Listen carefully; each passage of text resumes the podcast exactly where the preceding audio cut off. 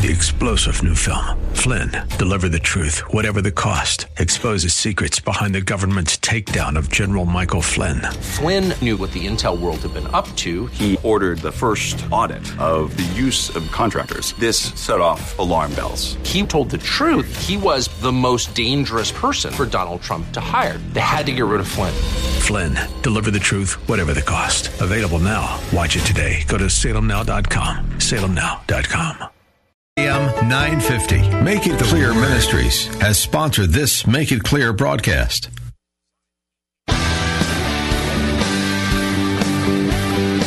Are you looking for truth from God's Word that you can understand and apply to your life? You'll find it today on Make It Clear with Dr. Stan Ponz, Bible teacher and president of Florida Bible College in beautiful Orlando. Listen now as Stan makes it clear. If I keep his commandments and I choose to do those things pleasing in his sight, then when we ask, we'll receive. So, folks, while we could talk a lot about prayer, what makes you think that God is going to be so quick to grant us our request when we're not living a godly, holy life? Now, that, that may hit you spiritually, intellectually, academically. Let's, let's bring it back to our real world right here. Kids, when you're acting like, like you shouldn't act, and you're kind of bad and you're mouthy to your mother and you didn't do what you were told to do. In fact, you even went overboard. You did things that you know you shouldn't do, and your mom and dad know that. If you go to your mom and dad in the midst of you getting into trouble and you said to your mom and dad, Mom, can I have $5? The youth is going here. Or Dad, would you mind driving me to the mall because everybody's going to. What do you think the response of your mom and dad are going to be? What? No, you got to be kidding me. Well, that's normal because that's how life is. We please the people above us, do those things pleasing in His sight. Then what happens? The Lord wants to grant us this. Now, some of you, listen very carefully. It's not about do good so you get. Watch now. The reason we do good is because then when we do get, what we get then we'll handle properly. We'll handle it with grace. We'll handle it under the power of the Holy Spirit because we've lived right before the Lord. So, why would God want to give us something when our lives are so messed up that we're, we're apt to misuse or abuse what he's, he's given to us? And so that's why he says, as we're coming to him, before we pray for others, our own life needs to be healthy. Then we have to have an intimacy with God. Then we're now ready to accurately and appropriately pray for other people. Now, listen carefully. There's a fine line between us analyzing others that have problems and criticizing others that have problems. Some of us are so critical of others, and that's why we then throw up our little spiritual prayer rather than analyzing the situation, which is an acceptable thing to do. In fact, the whole book of Proverbs is nothing about, is, is everything about analyzing a wise person, a foolish person, a diligent person, a lazy person, a wise person, a foolish person.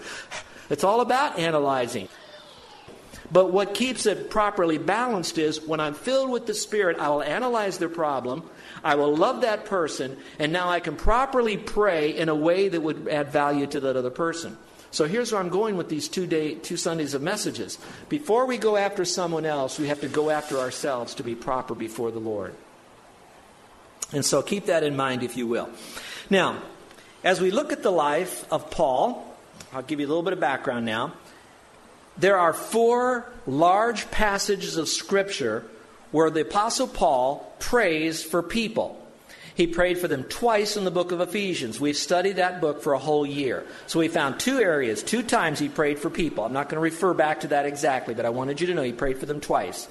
The second time he prayed for them was in the book of Colossians, and he prayed a very deep, rich prayer so that others' lives in Colossae would change.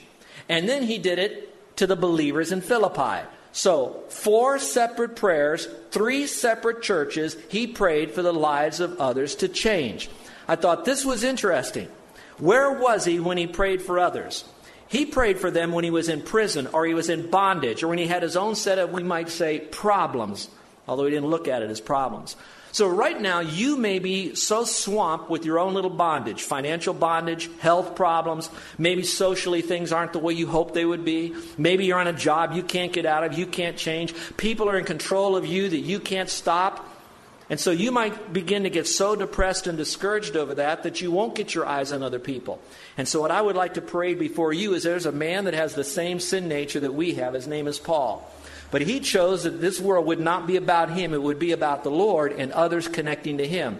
So he got his eyes off his own little prison. He didn't deny it, he was there, but at the same time, he got his eyes off his own prison. Then he realized, watch this, that the problems that other people had were a greater prison to them than the prison he was in. So he began to think about hey, I'm not in prison. I'm a slave of Christ. I'm here because of him. I'm going to use my prison to glorify him. So I'm not really, really in prison. They're in prison because they have issues that need to have changed in their life. So now he then cast his eyes on their needs. So let's pause for a moment. So if you're getting ready to pray for someone else, release yourself from the emotional bondage of your own thinking of prison and to see that wherever you are, God has allowed you to be there so that you can bloom where you're planted and now get your eyes on the needs of other people. That might encourage you to, in that measure. Let me go back to those four areas of prayer, the four times he prayed. I went through those, and as I went through them, and I, I memorized the patches, I studied, I went through the original languages, I come back to about eight pinnacle issues that he prayed. Now, you just want to jot these down. They're not going to be big sentences, they're just words just so that you can begin to say, okay, if I'm to pray for that other person, what do I want? All right, here they are quickly in your margin. He prayed that they would have knowledge, primarily the knowledge of God. Today we would say if you want to know God, you got to know his book. So they have to know the Bible. They have to know God by knowing the Bible. The second word is the word wisdom. The word wisdom. That once they knew God, they know what to do with the knowledge they had about God. And now, next to the word wisdom, I want you to put parentheses there and put the word discernment. That means the understanding, the ability. He said, I prayed for those people that they would have understanding about the knowledge of God and wisdom and how to put it all together. So we're talking about wisdom and knowledge. One, two. Number three, power. Not so much that they would get more power, but that they would have the power released in their life that they already have. So he prayed that they'd have power. Probably because people were in some form of bondage of sin. So he prayed that they'd see the power they had. The next word is the word endurance that they would be able to have uh, the endurance, the strength to continue on no matter what they're in. The next word is the word long suffering. That's a word we don't use in our language here. Be interested if there's a Hawaiian word for that. And those of you that speak Hawaiian, if you'll give that back to me, I'd like to know for the whole concept of long suffering. And that these people would realize that sometimes things won't change, and so now you're going to have to go through it for perhaps the rest of your life. I'm thinking of those that have an injury, long suffering. The next word is the word joy that they would understand joy. The next word is the word gratitude, that the people he prayed for would have a more grateful spirit, an attitude of gratitude. And of course, the last one is the word love, is the word love. Now, are you with me so far? Because what I'm about to say is I want to make some, a, a bigger case now. I just mentioned to you that Paul cared about others while he was in prison. Four major prayers, eight various areas. Now, when he prayed for those eight areas, he did not pray that they would have, watch this, love and wisdom and knowledge. Here it is. He prayed that they would abound. He wanted them to abound in knowledge, not just have some knowledge, but abound in knowledge, abound in wisdom, abound in discernment, abound in endurance, abound in power, abound in long suffering, abound in joy, abound in gratitude, abound in love. And so that these folks here would just, just be overflowing with these things. Now, listen carefully. Not one of his prayers in Philippians or these other writings did he ever pray that they would get healthy. He did not pray that they would get a job or that their donkey would get healed or their, their, their cart would get fixed. What they prayed about is that they'd have the inner strength to go and carry life in a way that would bring glory to God. And so now when you see the people that are around you, and I'm not saying it's wrong to pray that you get this or get that, but I want to raise your level of your mature praying to pray for lives to be changed in these areas. So now, we're still not yet to exactly what did Paul pray for in the life of the Philippians. That we'll do next week. But when he did this, I want you to go back to Philippians now in verse 3. Here's what he began to do. This is when he had this attitude of prayer. What caused him to pray for those people? In other words, if you're saying, you know what, I find myself not praying for others, and boy, the pastor's making a big point of praying for others. Paul prayed for others. And if I'm spiritually mature and growing, I'll be praying for others. I don't, I don't really pray much for others. What would cause me to pray more for others? I'm going to give you three. And I'm using the model that Paul had that kind of gives me into his heart to find out what made him pray for others. Here it is. Number one, he had them in his mind. He had them in his mind. He was thinking of them. And so maybe we don't think about other people as much as we should. We think too much about our life, our world. It's all about me. So he had him in his mind. I had a Bible teacher years ago when I was in Bible college. He would ask all of us students what our favorite Bible verse was. And so we would send it in to him. Back then they didn't have email and all that, so we'd write it on a card or a slip of paper, and he took it back to his office. And what he did in his Bible is that he would find the Bible verse that was our favorite Bible verse. He would look in his Bible where that verse was, and then he'd write our name there. And every time he'd read through his Bible and he'd come across that verse, he said, I'm going to pray for you when I see that verse because that's your favorite verse and you'd like to have that out in your life. I don't know if that works for you. It's a gimmicky thing, I know. But I'm just saying to you, though, do you really think about those people? If they're in your mind, you might pray more for them. Look at the verse, verse 3. Follow along. It says, I thank my God upon every, what's that next word? Remembrance. So that doesn't mean he thought about them all the time. So don't set your standard so high that you can't reach it. He says, Every time I remembered you. So whatever it was, it causes you to remember that person. He says, Always in every prayer of mine, making request for you all with joy. When he remembered them, when he remembered in that prayer, he prayed for them. Number two, what caused him to pray for other people? What will make us think about others more? Number two, he had them in his heart. He had them in his heart. It went more than just the intellectual, I know their name, I know where they live. Now he says, I have them in my heart. So he was feeling for them. In fact, I think that's very close to the word compassion. Two words together, common passion. Com means with, passion means to suffer with. So, in other words, he thought about what those people were going through. Uh, we had a president one time that used to make the big deal when he would say, I feel your pain. Well, I can't judge him, so I'm not going to go there. But I am saying this we might need to feel a little bit more about what other people are going through. Men, those of you that are at our Thursday night study, you're hearing some of these men become very transparent. And most of these men are rough and tough military guys, still learning how to be a little bit open. But when they share, doesn't it cause you to sense, you know, I feel for them a little bit job, career, where they're going, decisions they have to make, family issues, health issues, extended family, church, finances.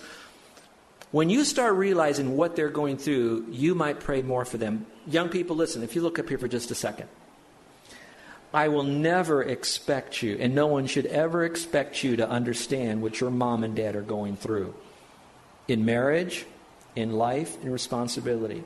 None of you have yet come to the level, and that's not wrong, for you to know the weight of a father who must work a job, get the money, divide it all up, make sure that he spends it on the right stuff to provide for the family, and have extra to give you a little blessing because he really wants to. And a wife at times, your mama, who's struggling with trying to be a godly mother and a godly wife and a godly woman, some of them working an extra job, some of them trying to juggle with getting you all over the planet, in this case, all over the island when you want to go, struggling with your own needs, trying to encourage you but rebuke you when you need it. I want you to know none of you will ever understand that, but what I'm asking you to do, young people, and I love you, and you are the cream of the crop on this island, in my opinion. I want you for a moment to feel, if you can, a little bit about what your mom and dad might be going through. And to ask God to give you an understanding heart and feel for them. Look, if you will, here what Paul wrote. He says, Just as it is right for me, that's an interesting phrase. It's right for me to do this. I'm supposed to do this. To think this of you all, because I have you where? Everyone? In my heart. You know, um, girls, you, you ever see these little necklaces and it's you got a little heart and that you open the heart up that, of that little necklace? What what do some girls put inside the heart of that necklace? What do they put in there? Anybody? Their boyfriend's picture. And in some cases if you don't have a boyfriend it's your pet dog or your cat or something right? All you're really saying is that little heart that thing that picture that i have in there is is because I have them in my heart. Now, some of you might go so far as to say, I don't have any pictures in mind because I'm waiting for that special, super duper, my, my, my poopsie, my little, my little, my, my man friend, you know, whatever it might be. I don't know. But you got my point. That little heart represents something so special to you. So let's come back up for air, folks. If we want to pray for other people, obviously we have to be thinking about them, think about the world that they're in. But watch this now, watch this. But what you can do for a moment is try to walk a mile in their slippers. Okay? Number three. Then he says, I also have them in my prayers. So he went beyond just thinking about them and feeling their pain, because sometimes when you think about them, you start to control or try to change their life for them by taking over and doing a lot of enabling of them. But God says, no, in his prayers, he was longing for them. And so he knew that he had to do this. And I love that. Underline the letter S, prayers, plural. That fits back to persistently he prayed. It wasn't one prayer, it was many prayers.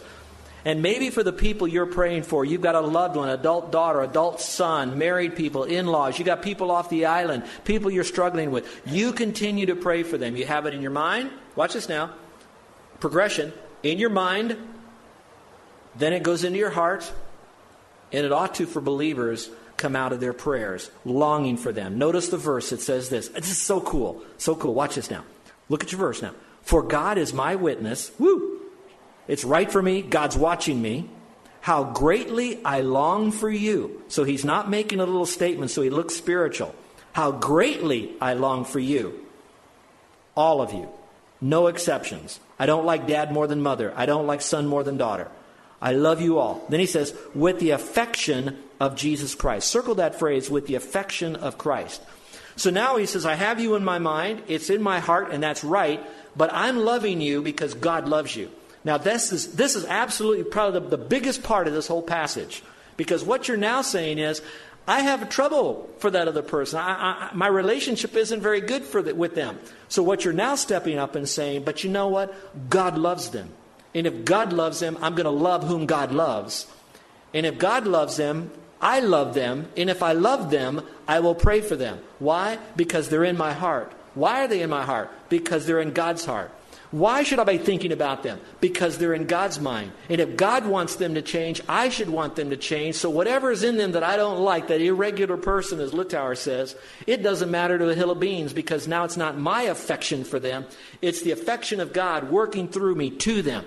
Now, when you do this and you have a proper prayer relationship with God, your prayers for that other person are more highly likely to be answered, and then they will appropriately be changed. Now, let me give you a caveat here. Some of us think someone's life needs to change, and maybe they really don't need to change, but we've judged them all over, we kicked them all over our life mentally, and when we get right with God, and we now get right with that other person, what we're praying about changing might even change. So don't, don't feel like we're going to start controlling them through our prayers. Like, okay, God, get them. You know? Remember, God's your father, but he's also their father too. Now, to do this, obviously, he had to have a relationship right upward. He had a relationship in his own being and prayers inward. But let me show you what he did outward here. Now, he's communicating them in a letter fashion. Now, I'm not even giving you what he prayed about for them. That's next week. You've got to come back for that. But here's what he did. He said this He greeted them with grace in the Lord. So if you want to reestablish a relationship with that person so that you can authentically say, I'm praying for you, and they feel like you care enough for them, you greet them with grace. Look what it says here. He writes them a letter and he says, Grace to you, the people he's praying for, and peace from God our Father and the Lord Jesus Christ. Today it would be similar to maybe us saying aloha nui loa to someone. We're expressing grace and love and genuine love and sincere love and authentic love to that person. Here it was the idea of grace. It's interesting. Grace always comes before peace. You can't have peace until you experience grace. And so it's His grace to you and peace, not from us, but from God. Number two, expressing our joy in the Lord for them, developing a relationship with them. Notice what He tells them he says, Always in every prayer of mine, making requests for you all with joy. Do you enjoy praying for the other person whose life you want to see changed? Is there joy in there? Really joyful? Now, look up here for just a second. I, I don't. I hope maybe this might help you. Um, here's what I struggle with. Maybe it's my personality, but sometimes when a person's life, and my prayer life is okay, and I care for that other person, but what happens now is I look at that other person, and I can see what's wrong in their life and I fixate on their problems, their sin, or their, their, their outside the bounds, and I'm, I'm fixating on that.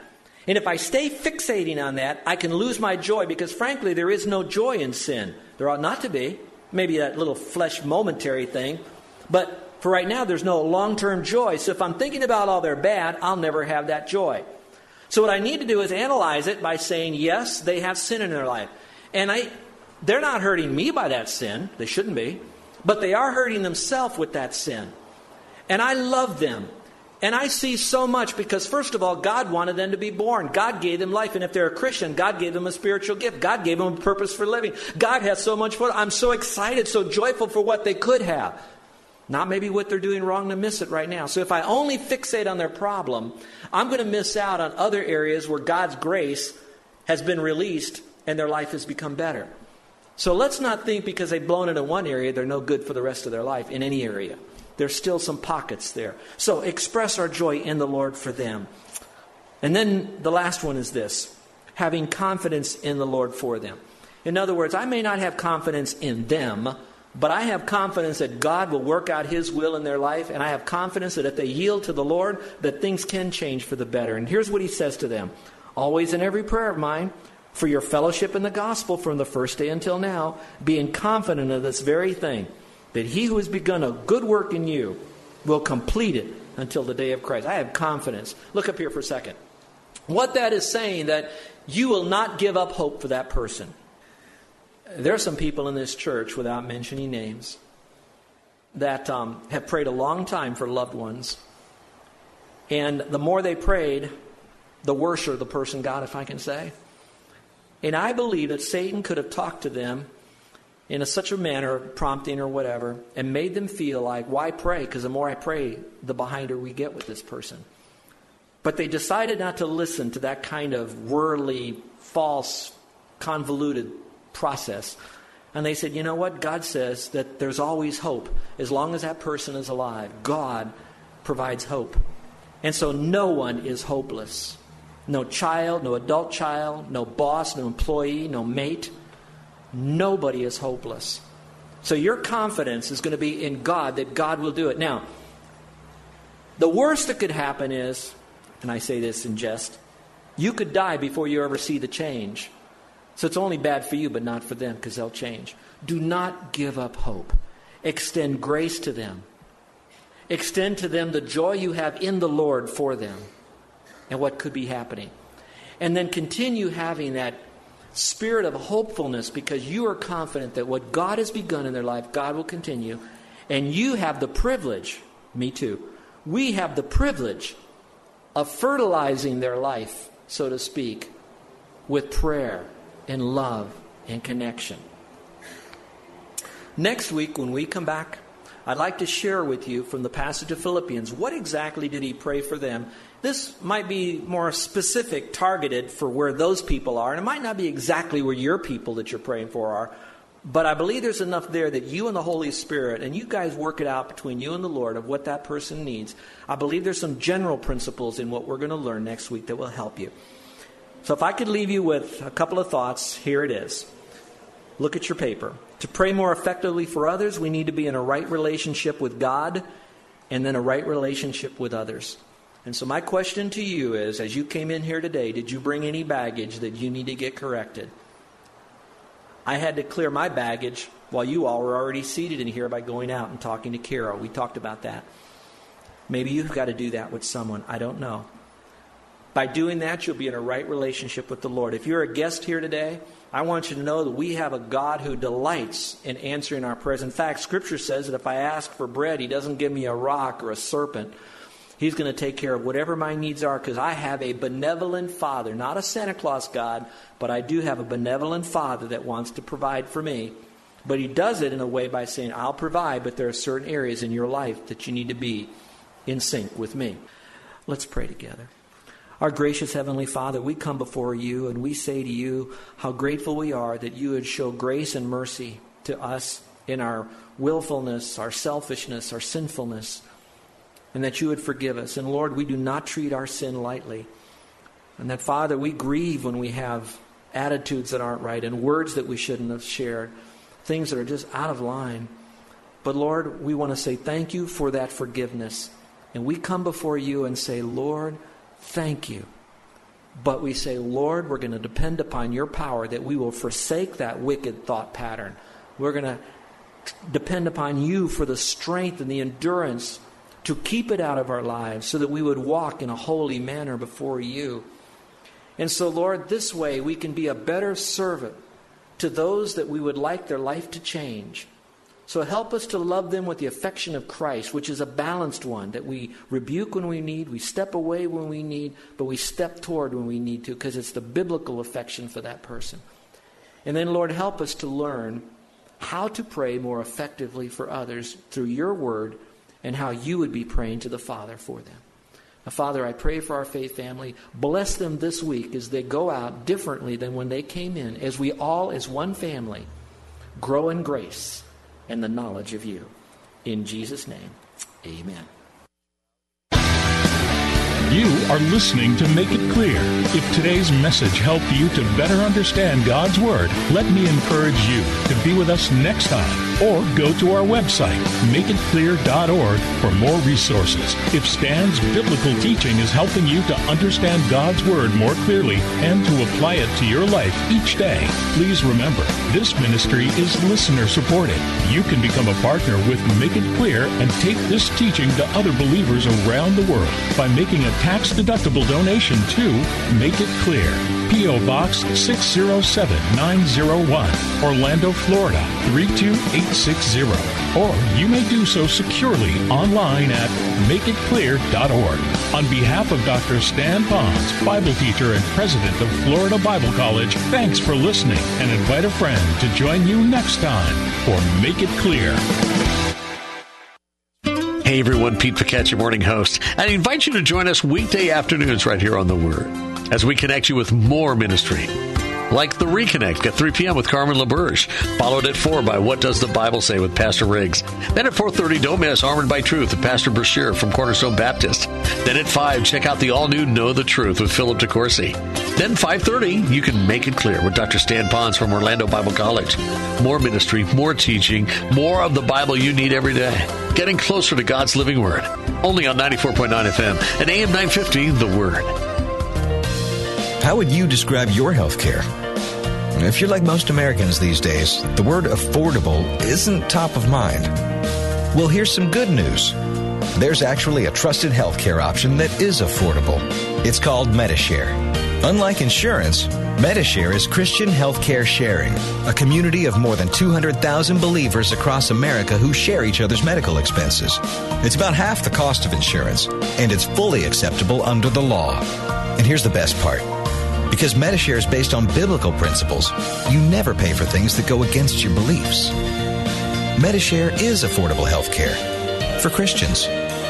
Learn how thousands of Christians can help you save on your health care. For your free information guide, call 844 41 Bible. Not available in Montana. Medishare, affordable biblical health care.